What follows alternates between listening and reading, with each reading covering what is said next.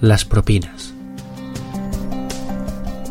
Siempre que he hablado con algún amigo que se dedica al turismo, existe un rumor generalizado que dice que los turistas americanos dejan siempre muy buenas propinas.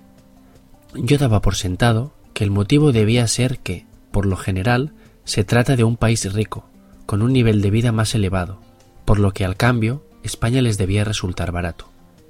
Sin embargo, a raíz de mi viaje a Nueva York y de mi interés por la cultura americana, hoy en día tengo una idea bastante distinta del motivo de las generosas propinas de los turistas americanos. La razón de ello es que en Estados Unidos existe la obligación de dejar entre un 10 y un 20% de propina en los restaurantes, siendo el 15% algo muy habitual. Y digo obligación porque, aunque no está escrito, si no dejas propina o dejas menos de un 10%, casi seguro que te preguntan si ha habido algún problema o si no te ha gustado la comida. Esto es impensable aquí en España. Se trata de una de esas sutilezas culturales que difieren tanto de un país a otro. En España, por supuesto, también se dejan propinas, pero no existe ninguna obligación. Si quieres, dejas propina, y si no, no la dejas, y nadie te dirá nada. Puede que algún camarero te mire un poco mal, pero no te dirá absolutamente nada. La otra diferencia es que no existe ninguna norma social sobre la cantidad de la propina, pero en cualquier caso la cantidad nunca es elevada, uno o dos euros en función de lo que se consuma.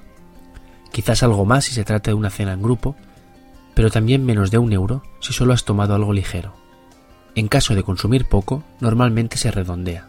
Es decir, si tomas una cerveza y un bocadillo y te cuesta, por ejemplo, 5 euros con 80, pues sueles dejar 6 euros y listo. Pero lo que es impensable es que alguien deje un 15 o un 20% de propina en un restaurante. Pongamos por ejemplo una cena para dos que suba 60 euros. Un 15% serían 9 euros y un 20% serían 12 euros. Es simplemente impensable que un español deje esa cantidad de propina. No quisiera crearme enemigos entre el gremio de la restauración, pero si venís a España y cenáis en un restaurante y la cuenta sube a unos 60 euros, dejar dos o tres euros de propina aquí es más que suficiente.